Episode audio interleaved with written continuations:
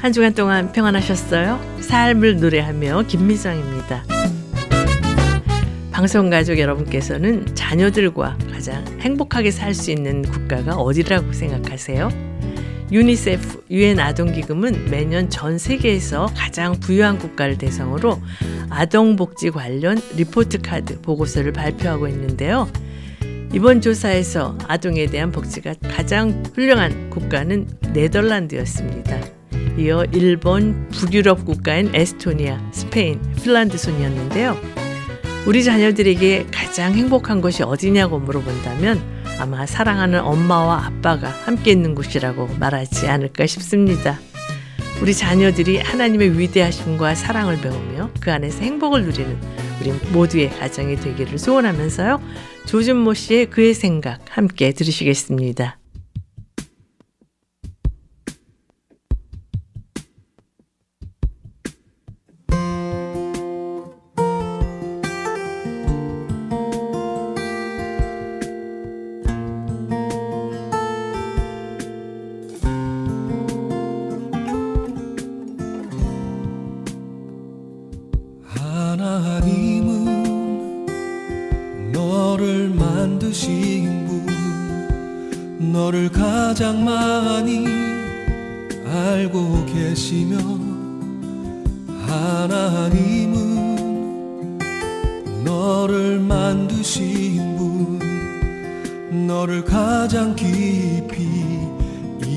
하신단다.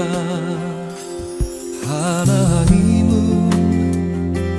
너를 지키시는 분. 너를 절대 포기하지 않으며 하나님은 너를 지키시는 분. 너를 쉬지 않고 지켜보신단다.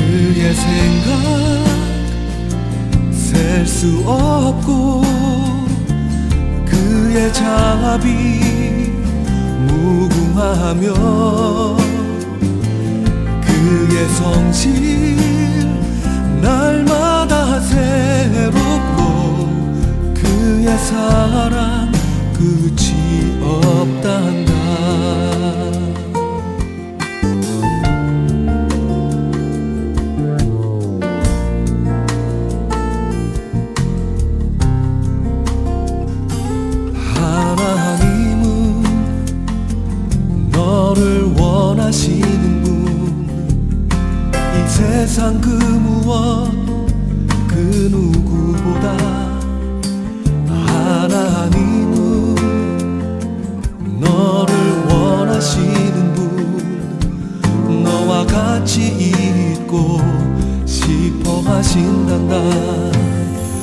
하나님은 너를 인도하는 분 광양에서도 폭풍 중에도 하나님은 너를 인도하는 분 푸른 초장으로 인도하신단다. 그의 생각 셀 수 없고 그의 자비 무궁하며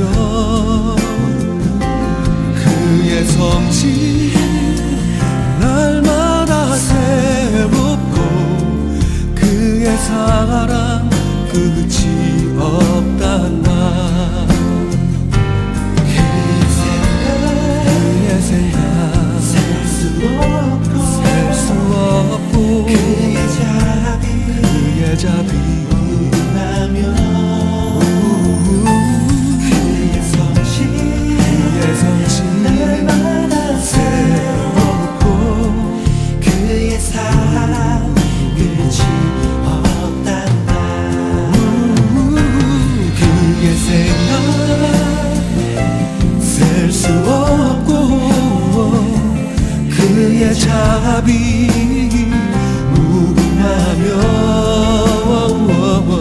그의 성신이 날마다 새롭고 그의 사랑 끝이 없단다. 그의 사랑 끝이 없단다.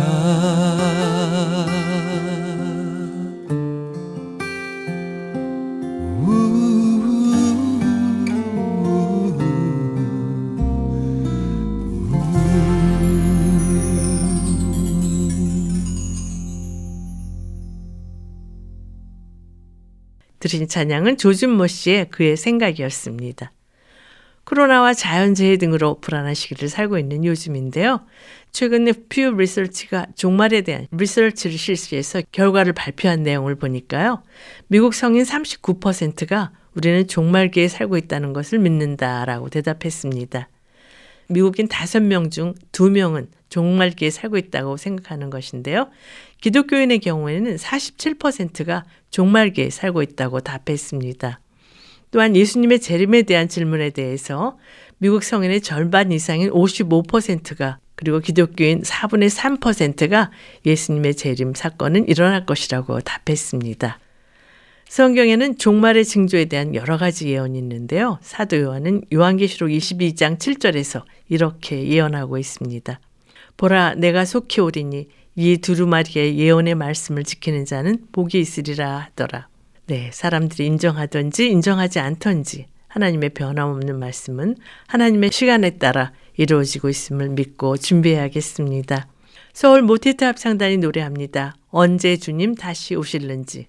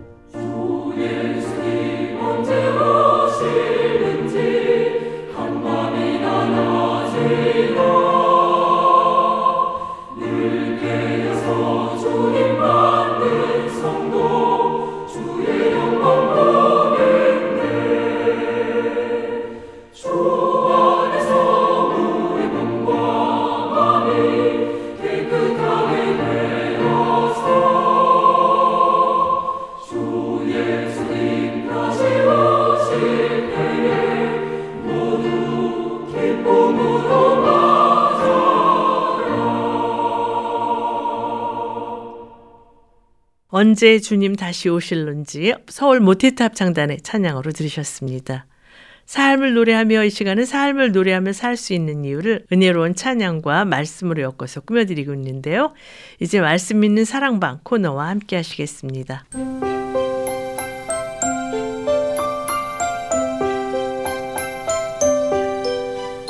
말씀 있는 사랑방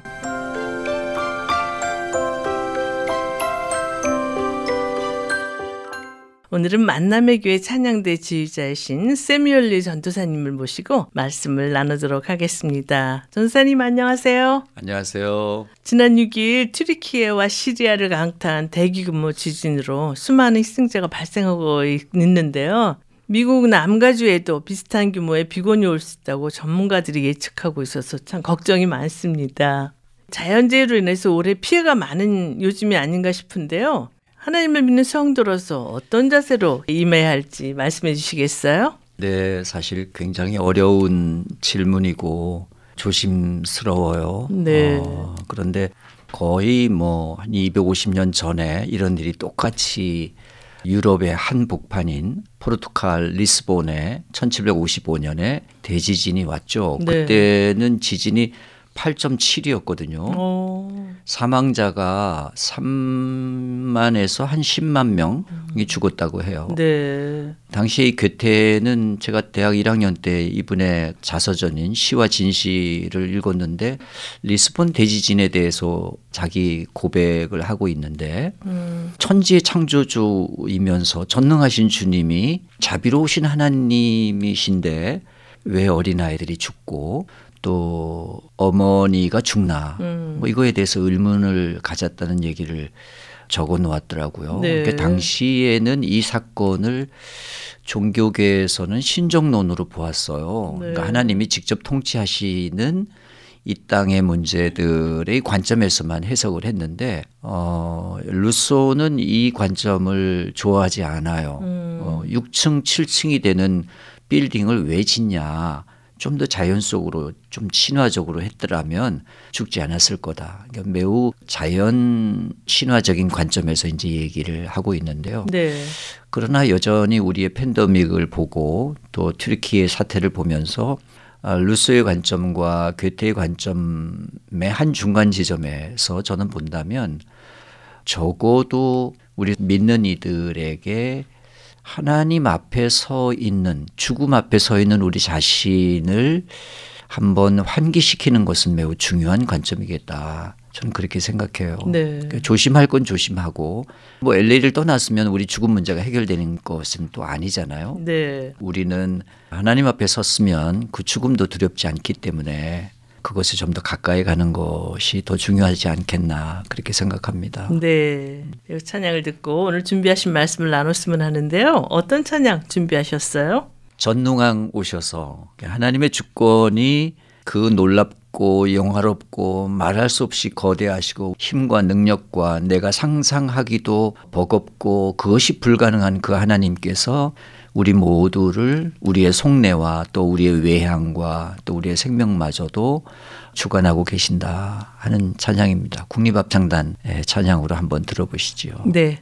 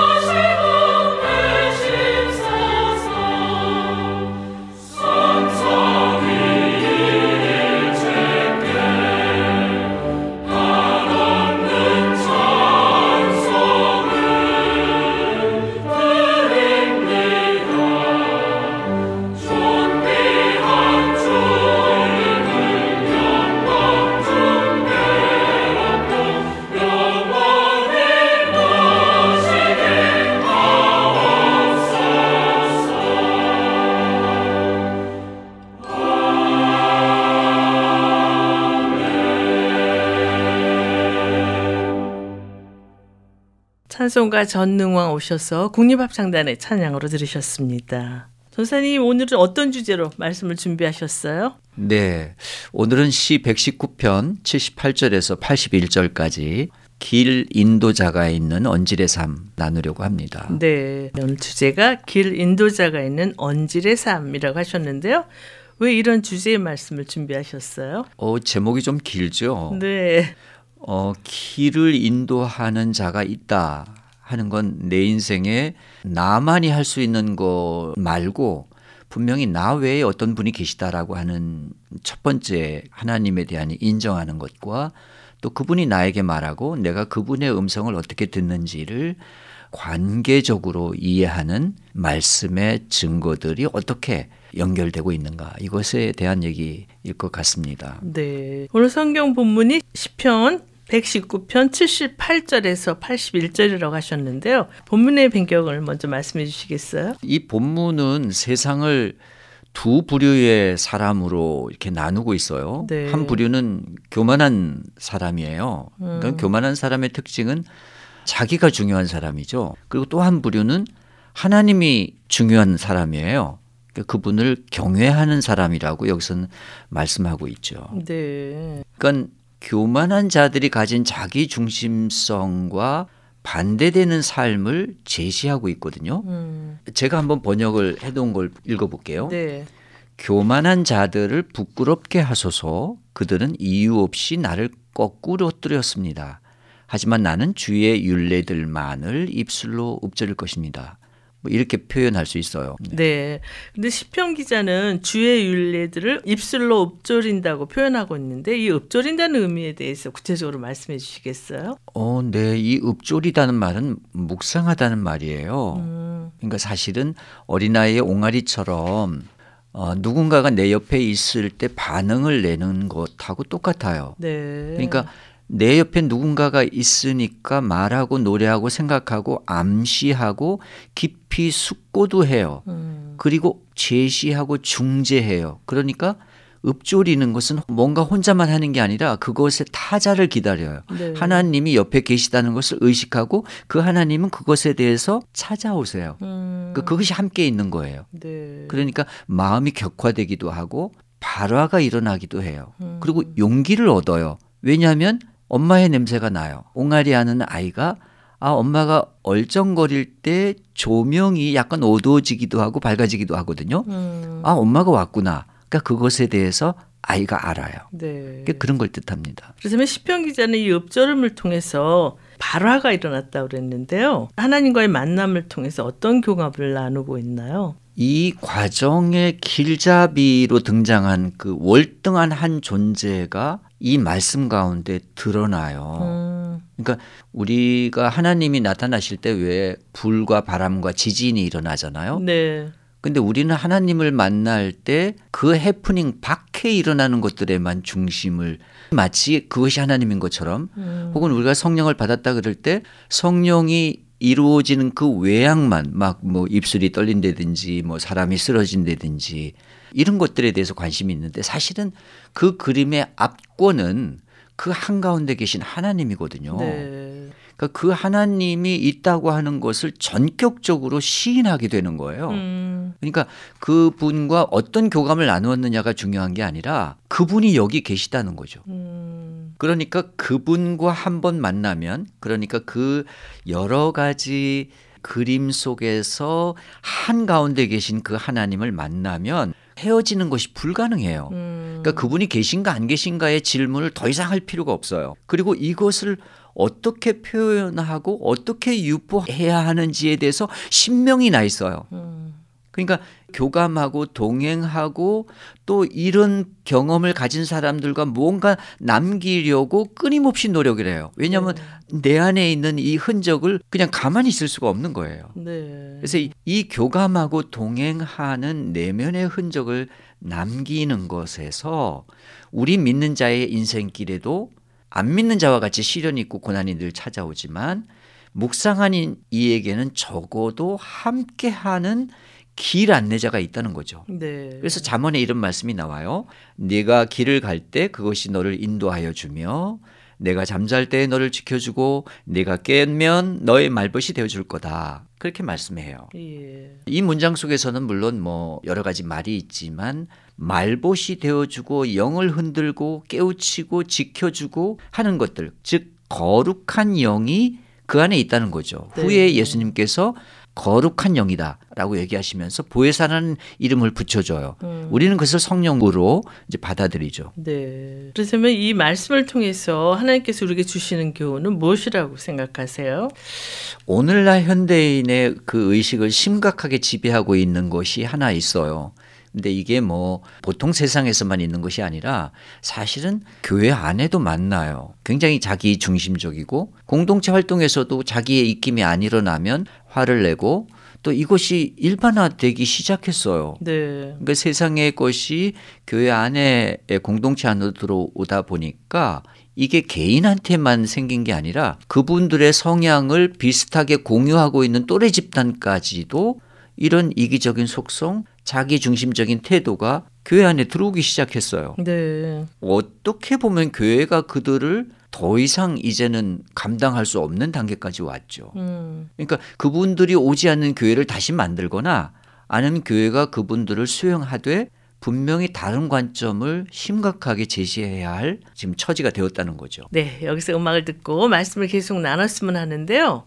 어떤 곡 준비하셨어요? 어, 저는 많은 설명과 이런 얘기들의 입장과 혹은 이런 교회의 경향들에 대해서 한 번에 얘기할 수 있는 것이라면 한, 한 가지 있다면 그것은 하나님이 나와 함께 하신다라고 하는 그 그림을 보여주는 거라고 생각하는데 이 네. 노래는 Stay With Me예요. 네.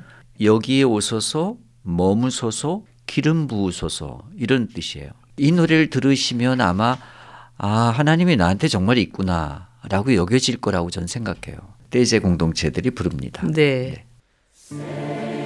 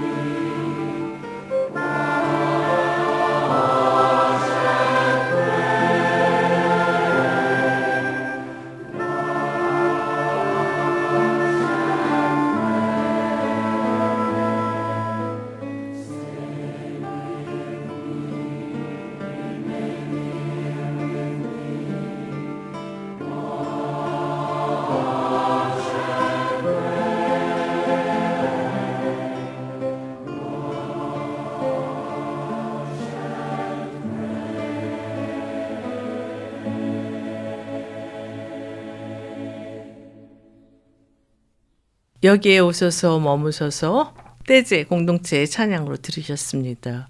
이 떼제 공동체의 찬양 들을 때마다 마음속에 깊이 주는 어떤 감동이 있는 것 같습니다, 전도사님. 네, 그렇죠. 네. 오늘 만남의 교회 찬양대 지휘자의 신 세뮤얼리 전도사님과 길 인도자가 있는 언질의 삶이라는 주제로 말씀을 나누고 있는데요.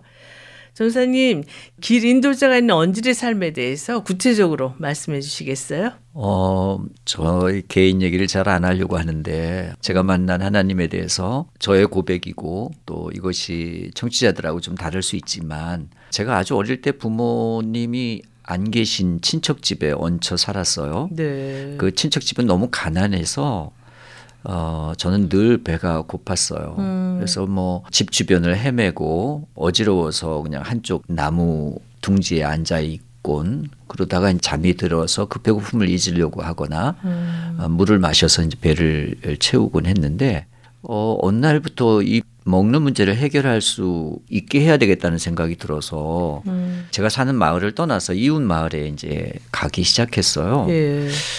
근데 그때 제 어린 음, 나이였기 때문에 이렇게 멀리 가는 것이 두려웠는데 처음 가는 길인데 어디로 가야 할지 그 늘 막연한 생각으로 그 길 앞에 이제 맞닥뜨렸죠. 음. 근데 어떤 마음의 인도하심을 제가 들었어요. 네. 이게 이제 제가 처음 만난 어떤 제 마음의 심상이에요. 음. 그러니까 제게 넌지시 뭘 암시하는 느낌을 받았어요. 그래서 그 길로 가야 되는지 말아야 되는지 별로 고민 안 하고 그 길로 똑바로 가면 반 문제가 해결이 됐어요. 네. 그리고 돌아오는 길에도 날이 어둑해지고 그럴 때에 어디로 빨리 갈 수 있는지도 제가 알고 있는 것이 굉장히 놀랐어요. 음. 근데 이게 가끔 있었던 게 아니라 항상 제게 제 마음의 음성을 듣고 있다는 것을 제가 알게 되었어요. 네. 그리고 내가 커서도 좀 알고 있었고요. 아, 그때 왜 그런 일이 일어났을까?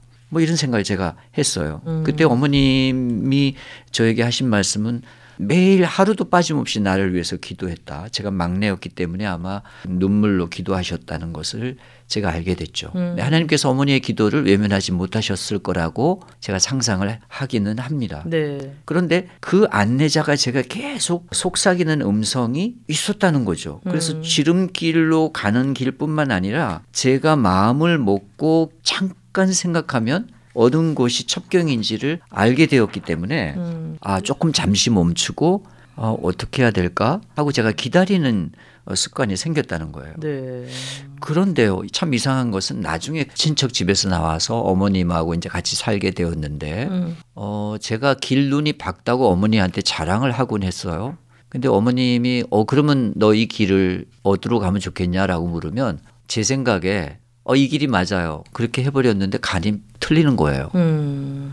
어머님이 내 앞에 있을 때는 하나님께서 저한테 안 가르쳐 주신 것 같아요. 음. 그래서 이게 무슨 일인가 제가 오랫동안 생각하고 또 이제 기도하면서 저한테 이제 느껴진 것은 제가 갈망하고 있을 때 어머님 대신 내 옆에 계셨구나. 음. 제가 그렇게 느껴져요. 네. 이것은 제가 하나님을 만난 아주 특이한 사건이고 또 제 마음속에 남아 있는 어떤 언질이에요. 예, 오늘 시편 기자는 또길 인도자가 있는 언질의 삶에 대해서 어떻게 말씀하고 있나요? 어, 하나님의 길 안내자를 만나고 나면 남는 게 있어요. 음. 앞에서 그것을 제가 언질이라는 말로 불렀는데 79절에 그 언질로 인해 고백하는 자신을 하나님께 보이거든요. 네. 제가 한번 읽어볼게요. 주를 경외하는 자로 내게 돌아오게 하소서. 그리하시면 저희가 주의 증거를 알리이다. 그러니까 경외하는 자로 내게 돌아오게 하면 저희가 주의 증거를 알게 한다는 말이 좀 어렵죠. 네. 제가 다시 한번 번역해 볼게요. 주를 두려워하고 당신의 언지를 아는 자들을 내게 돌이켜 함께 하게 하소서. 더 쉽게 말하면 주를 두려워하는 자들 그리고 주의 언지를 받아본 경험이 있는 자들을 내게 오게 하셔서 내가 그들과 함께 버타게 살게 해달라는 말입니다. 네. 그러니까 아까는 주가 계심을 알고 그의 길 안내자와 만남에 대한 것이라면 주님의 길 안내자를 만나보았던 이들이 고백하는 언질, 즉 살아계신 하나님의 임재를 알고 그 임재를 통해 교감하며 사는 자들의 증거를 가진 자들에 대한 이야기죠. 네. 그러니까 여기서 증거란 하나님을 아는 사람도 되고 하나님과 만남을 가진 고백 사건들도 포함돼요. 네. 그렇다면 그 시편 기자가 말하는 주의 증거는 무엇인지 말씀해 주시겠어요? 그러니까 본문에는 이게 주의 증거라는 법적 용어로 쓰여 있어요. 음. 그렇지만 제가 번역한 언질은 주의 법을 사적 공간에서 사용하는 단어로 만들어요. 근데 실제로 사적 공간에서 사용하는 단어가 쓰여지고 있거든요. 네. 그러니까 하나님과 묵상자 단 둘의 공간에서 일어나는 고백 사건이에요. 음. 그러니까 주와 주를 경외하는 자가 속삭이는 증언과 이를 증언하는 증인으로 확정하고 변호해요. 음. 그러니까 매우 구체적이고 실제적인 증거를 가지고 있죠. 네. 그러니까 이 증거는 진실의 내용물을 지니고 있기 때문에 음. 구속력을 지닌 강력한 무게와 영향력을 가져요. 음. 그러니까 이를 사람이 가졌으면 경외자가 되는 거고 증거를 지녔으면 그리스도의 흔적을 지닌 자가 되는 거죠. 네. 그렇다면 실제적인 증거를 가진 사람의 특징은 무엇인지 말씀해 주시겠어요? 그러니까 경외자가 그리스도인의 삶을 사는 확정적 대리자의 신분 정체성이라면 증거를 지닌 자는 그들의 무리에 속한 소속감을 서로 누리게 된 것을 또 그렇게 된 자를 뜻하는 거죠. 네. 즉 이를 알고 누리고 기꺼이 자발적으로 협력하고 즐겁게 자신을 희생해요. 음. 그러니까 더 이상 증명할 필요가 없어요. 네. 왜냐하면 그 하나님이 자기 안에 있기 때문에 이렇게 설명할 수밖에 없어요. 언지를 가진 자는 자신이 알고 있어요. 음. 그러니까 하나님이 자신과 깊은 교감으로 인해 이제는 결코 자신이 주인이 되는 걸 즐겨하지 못하게 되죠. 네. 그러니까 내가 만난 하나님의 실제가 나를 찾아오심의 증거가 된다면 주께서 내 이름을 아시는 걸 내가 어떻게 하는가? 이건 굉장히 중요한 점검인 거예요. 그렇죠. 그러니까 이는 단지 하나님이 내게 오셨다는 증거뿐 아니라 내가 고백할 때 하나님이 들으셨다는 증거 역시 내 안에 있어야 된다는 거잖아요. 음. 그러니까 이를 쌍방간에 확정할 때 언질이 되고 고백이 되고 또 소통하게 되고 또 이것을 우리가 동행한다라고 말할 수 있겠죠. 네. 쉽지 않은 내용인 것 같은데요. 예를 들어 주시겠어요? 제가 너무 어릴 때 부모 없이 자라기 때문에 그 생존하느라고 마치 낭인처럼 혼자 생존하는 법을 익숙해져서 마치 부평초처럼 아주 강한 기질과 생존 본능으로 가득 차 있었거든요. 네. 그 초등학교 1학년 때 어머니랑 다시 만났는데 어머니는 굉장히 엄격한 기독교 신앙인이셨기 때문에 음. 매일 아침 저녁으로 기도하고 성경 보고 그리고 그것을 외우게 하고 찬양하게 하고 그러셨어요. 네. 근데 제가 오랫동안 혼자 커왔어서 거짓말하고 도둑질하는 게 있었어요. 음. 그런데 다른 것은 어떻게 조금씩 어머니 말씀을 이렇게 따랐는데 이게 거짓말과 도벽이 고쳐지지 않았거든요. 음.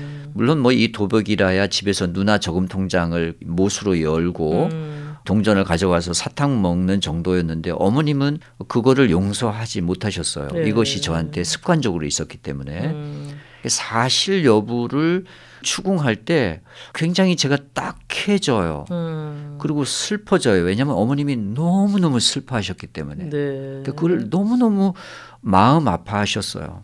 그래서 실제로 저의 그 도벽과 거짓말을 고치기 위해서 극약 처방을 쓰셨어요. 그러니까 제가 가장 두려워하는 게 다시 엄마를 넌 잃을 수 있다는 거였어요. 제가 엄마를 잃으면 다시 그 이전의 삶으로 돌아가야 되는데 저는 엄마 없는 삶으로 다시 돌아가고 싶지 않았거든요. 네. 그런데 어떻게 이 도벽과 이 어머니가 싫어하시는 거짓말을 고칠 수 있으셨어요? 네, 어머님이 어느 날 저희가 학교에서 돌아왔는데 저를 문책을 하셨어요. 어머니 서랍에 100원짜리 지폐를 하나 넣어놨는데 아마 천 원짜리였던 거, 천환인가? 음. 잘 기억이 안 나는데 하여튼 지폐였어요.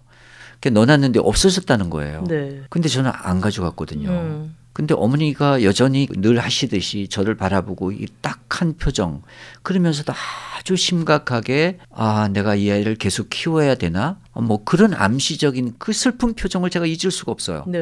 그러니까 너가 했다는 거예요. 나를 단정하고 음. 나를 몰아치시는 거예요. 근데 제가 그러지 않았어요. 음. 그 날은 그렇게 안 했거든요. 그러니까 저를 여전히 쥐잡도 잡으셨는데 제가 너무 억울해서 울면서 항변했는데 엄마가 그것을 받아들이지 않아요. 음. 왜냐하면 저의 과거에 반복된 습관이 있었기 때문에 제가 진실을 말하는데 아 그것이 무죄로 증명되지 못하는 거예요. 음. 너무 어처구니 없는 거예요. 나의 진심을 엄마가 인정해 주지 않는 과거의 죄악이 나한테 있는 거예요. 음. 그래서 아 내가 나를 진실이라고 하는 어떤 재판소가 있어야 되겠다는 생각이 들었어요. 제가 너무 억울한 거예요. 네. 그래서 제가 하나님께 일러 바치기로 마음을 먹어요. 음. 근데 그런데 어머님이 처방은 늘 그렇거든요. 방에 저를 가두시고 10분 정도 지났다가 혼자 기도하게 하셨어요. 네. 근데 그 당시 어떤 기도를 하셨는지 기억나세요?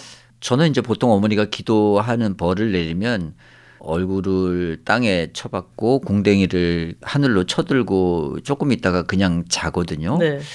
그래서 10분이 지나면 어머니 일어나고 제가 자고 있는 것을 보고 또 혼내시는데 그날은 잠이 오지 않는 거예요. 음. 그리고 눈물이 났어요. 근데 제가 무슨 이상한 말을 하고 있더라고요. 음. 근데 그것은 제가 의식하지 않았던 어떤 대상을 간구하고 있어요. 한 번도 진실하고 간절한 마음으로 해보지 못했던 기도가 제 이 속마음에서 일어나는 거예요. 그 기도 내용은 이런 거였어요. 내 마음을 착하게 해 주세요. 저는 이 기도를 기억하거든요. 음. 그리고 이제 50년이 지났는데 제가 이 기도를 할 때 제 몸에서 느낀 어떤 현상들을 기억해요. 내가 절박하게 마음 먹었던 그날에 나의 결백 중에 아주 작은 진심의 목소리를 제가 올렸다는 것과 주님께서는 이걸 들으셨다는 거예요. 음. 근데 정말 이상하죠? 이 위대한 기도를 제 목소리로 고백했다는 거예요. 네. 그리고 이 짧은 기도가 끝나기 전에 이 기도를 들어주실 거라는 걸 제가 알았어요. 음. 그러니까 이 기도를 제가 했는지 하나님이 시키셨는지 뭐 도무지 헷갈리지만 저는 이 위대한 기도를 선포하듯이 주님께 나의 진심을 알려드렸다는 거죠. 네. 그러니까 나의 신앙과 나의 갈망과 소원이 하나님의 계획 안에 이루어진 것에 대해서 사실은 저는 아는 게 없어요. 음. 다만 제가 아는 것은 저의 내적인 어떤 움직임이 있었다는 거예요. 음. 그리고 제가 그 후에 제 삶이 달라졌다는 거죠. 음. 어떤 변화가 있었는지 궁금한데 말씀해 주시겠어요? 어, 교회 가면 부산 사람들이 왜 조금 이렇게 유별난 아이들을 별나다라고 표현하거든요. 네. 그 저는 늘 별난 아이였어요. 그 신발에 모래를 집어넣고 물을 이렇게 집어넣고 막 이렇게 섞어놓고 면 그분이 이제 예배 끝나고 나와서 자기 신발을 신을 때 이제 놀라고 뭐 이런 것들을 제가 했어요. 아, 그러니까 개구장이셨네요. 네. 그러니까 호기심과 열망에 가득 찬 문제 아동이었는데 일종의 저 안에 있는 어떤 분노였던 것 같아요. 아직 해결되지 않은 그런데 사실은 굉장히 조용하고 수줍은 아이로 변해갔어요. 그러니까 알고 보니까 제가 그렇게 격한 아이가 아니더라고요. 네. 그제 본성이 조용하고 좀 서정적인 아이였다는 거죠. 음. 그러니까 저는 교인들이 자기 가정 외에 별로 돌보지 않는 이기적인 속성들이 제 눈에 다 보였어요. 음. 그러니까 그분들은 자기 가정밖에 모른다는 걸 제가 알고 있었고 네. 저분들이 저 교회 와서 기도하지만 그 이웃을 돌보지 않는다는 걸 제 어린 눈에 보였다는 거죠. 네. 참 슬프지만 제 눈에 그런 것이 보였어요. 네. 근데 어머니께서 골반 기도하라고 보내셨다 그랬잖아요. 네. 그 후에 다시 이런 기도를 들으시고 나서 어머니의 어떤 반응을 보이셨는지 궁금하네요. 어머님이 제 도벽이 고쳐졌다는 것을 얼마 후에 알았죠. 음. 왜 그런 일이 한 1년 동안 전혀 없었으니까. 음. 근데 이제 거짓말 하는 게 계속 있었어요. 왜냐하면 어머님에게 인정받으려고 하는 본성이 저한테 여전히 있었기 때문에 네. 어머님이 무슨 대답을 원하시는지를 제가 먼저 말하기 시작하는 거예요. 음. 근데 어머님이 듣다 보면 어 이게 안 일어나는 일들을 제가 말하고 있는 거예요. 음. 그래서 그것이 어머님이 안쓰럽게 저를 바라보시고 그렇게 하지 않아도 된다. 내가 너를 사랑한다. 그런 말씀을 해주시면서 그것도 조금씩 조금씩 없어지기 시작했죠. 그렇다면 전도사님께서 서울대 음대를 나오셨잖아요. 네. 그 서울대 음대 간 것도 어머니께 기쁨을 드리려고 그렇게 하신 건가요? 어, 사실은 제가 다른 대학을 다니고 있었는데 뭐 그 대학도 좋았어요. 어, 제가 인정받고 또 뭐 거기서 제가 할 수 있는 일이라는 거 제 능력이 뭐 그렇게 큰 사람이 아니었기 때문에 그 대학을 나와도 제가 충분히 할 수 있었는데 어머님은 저에게 하나님으로 받은 어떤 다른 꿈이 계셨는지 내가 꿈을 꿨는데 너가 그 대학이 아니라 다른 대학이라고 하시는 것 같다. 네. 뭐 그런 말씀을 해주셨어요. 그래서 그게 무슨 의미인지는 전 모르고, 음. 어 그러면 내가 뭐 한번 더 준비하지. 그리고 제가 그 학교를 다니면서 입시를 또 준비했어요. 네. 근데 뭐 제 실력이 어디 가나요? 그런데 그 해에 졸업 정원제가 생기면서 원래 40명만 뽑는데 서울대학교에서 음. 52명을 뽑는 거예요. 네. 그 졸업 정원제는 저를 위해서 하나님께서 준비하신 거예요. 음. 좀 모자란 사람도 합격시키게 하려고. 그래서 저처럼 부족한 사람도 들어갈 수 있었죠. 네, 아무리 졸업 정원제로 인원이 늘렀지만 실력이 갖춰지지 않은 사람을 뽑지는 않잖아요. 근데 하나님께서 불쌍히 여기셔서 제가 좋은 스승을 더 만나라고 하셨던 것 같습니다. 네. 너무 감사하죠. 자, 그러면 제 얘기의 이제 마지막 지점에 왔어요. 제가 그 돈을 훔쳐가지 않았는데 엄마가 계속 의심의 눈으로 보고 그 슬퍼하는 눈빛을 보면서 제가 울기 시작했어요. 음. 아주 큰 소리로 그리고 오래도록 울었어요. 근데 이 울음은 제가 엄마에게 내뱉는 울음이 아니라 하나님께 드리는 울음이었다는 거를 제가 알아요. 음.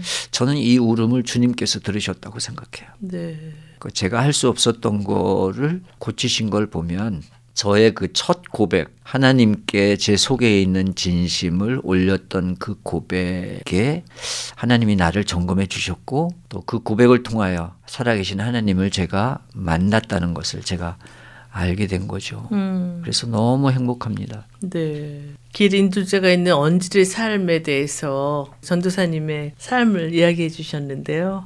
감사합니다. 음악을 듣고 말씀을 계속 이어갔으면 하는데 어떤 곡 추천해 주시겠어요? 네, 슈베르트의 악흥의 순간 3번인데요. 저는 이 음악을 들으면 가슴이 터져버릴 것처럼 막 너무너무 좋아요. 음. 자유롭고 말할 수 없이 세미하게 저의 내면을 또 설레임과 부끄러움과 또 하나님께서 나를 사랑하셔서 마음껏 이 세상을 행복하게 살아라 복 내리시는 것처럼 제가 느낍니다. 네. 그래서 한번 하나님의 유머와 자유로움 또 우리를 얼마나 가까이서 사랑하시는지를 한번 느껴보셨으면 좋겠어요. 슈베르트의 아흥의 순간 3번 마리아 조앙 피레스가 연주하는 피아노로 한번 들어보시죠. 네.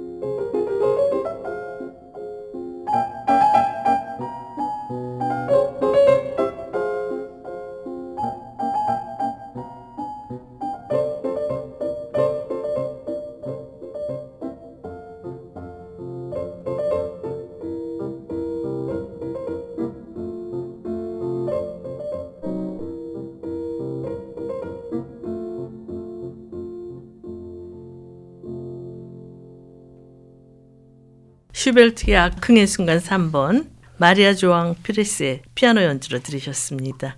여러분께서는 삶을 노래하며 말씀 있는 사랑방 코너와 함께하고 계십니다. 오늘 길 인도자가 있는 언질의 삶이라는 주제로 말씀을 주고 계신데요. 오늘 네. 말씀 정리해 주시겠어요? 네. 시편 119편 81절에 보면 나의 영혼이 주의 구원을 사모하기에 피곤하오나 나는 주의 말씀을 바라나이다. 이걸 제가 번역을 해볼게요. 나의 영은 당신의 구원을 성취하려 끝내 그 열망의 끝에 서 있습니다. 그래도 나는 당신의 말씀을 기다립니다.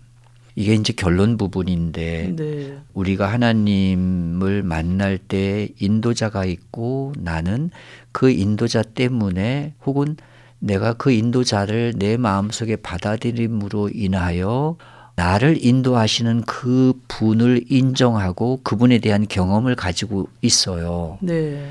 근데 내가 끝내 그 인도자를 포기하지 않는 그 이유는 그 말씀 속에 있을 때 그렇지 않은 상황 때보다 훨씬 많은 복을 주신다는 것을 내가 아는 거예요. 음.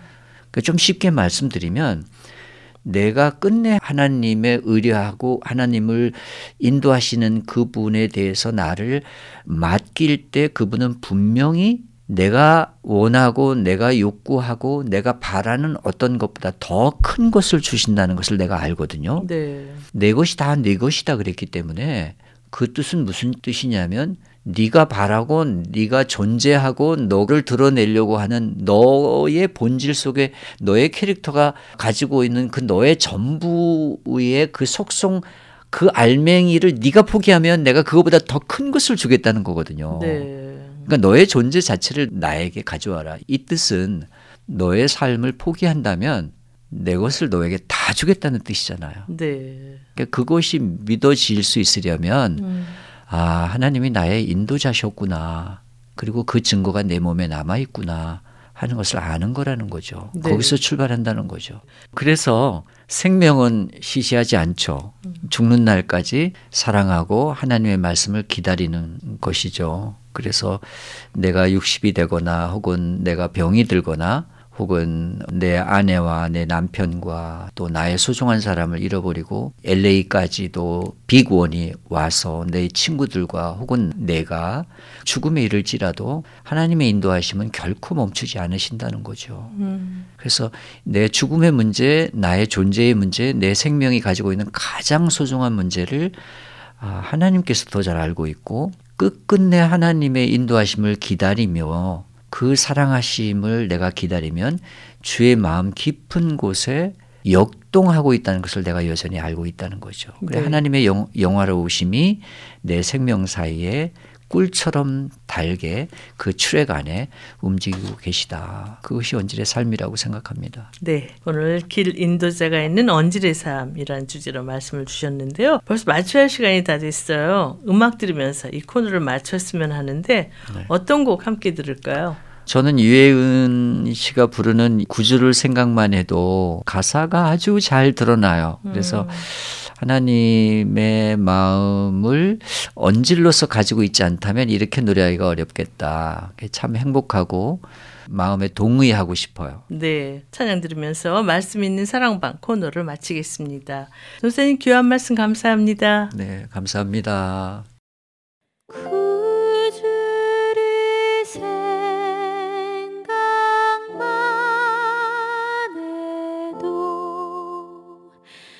해도 이렇게 좋거든?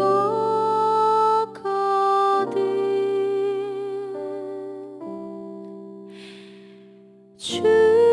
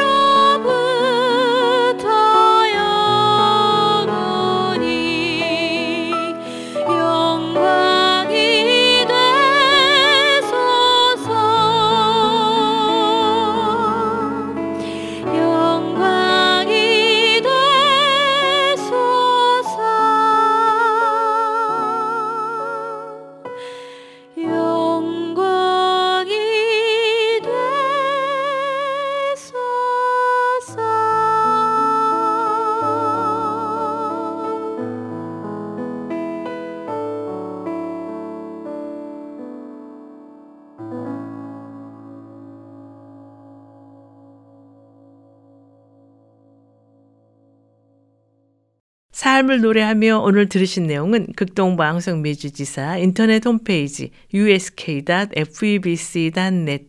usk.febc.net에서 다시 들으실 수가 있습니다. 삶을 노래하며 이 시간은 방송 가족 여러분과 함께 꾸며가기를 원하는데요. 극동방송 인터넷 홈페이지 febc.net febc.net에 접속하셔서 창에 삶을 노래하며를 클릭하세요. 그리고 청취자 참여 게시판을 클릭하셔서 원하시는 곳에 글을 남기시면 됩니다. 방송에 참여하신 분께는 김장원 목사님의 큐티집이나 찬양 CD를 보내드리겠습니다. 오늘 방송을 들으시고 궁금하신 점이나 극동방송 사역에 대해 관심 있으신 분은 연락 주십시오. 전화 562-448-1782 562-448-1782로 연락 주시면 자세히 안내해 드리겠습니다.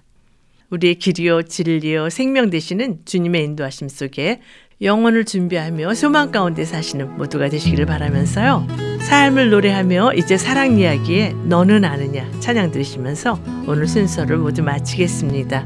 지금까지 저는 김미정이었습니다. 안녕히 계십시오. 내가 너를 얼마나 사랑하는지 너는 아느냐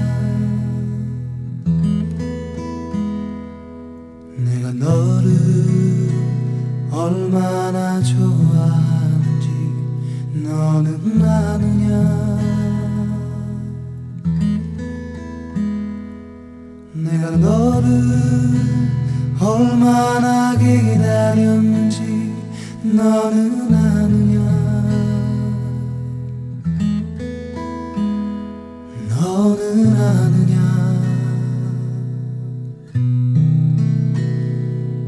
너는 아느냐?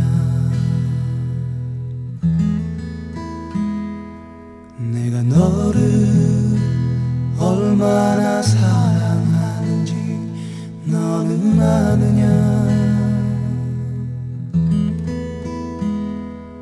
내가 너를 얼마나 좋아하는지 너는 아느냐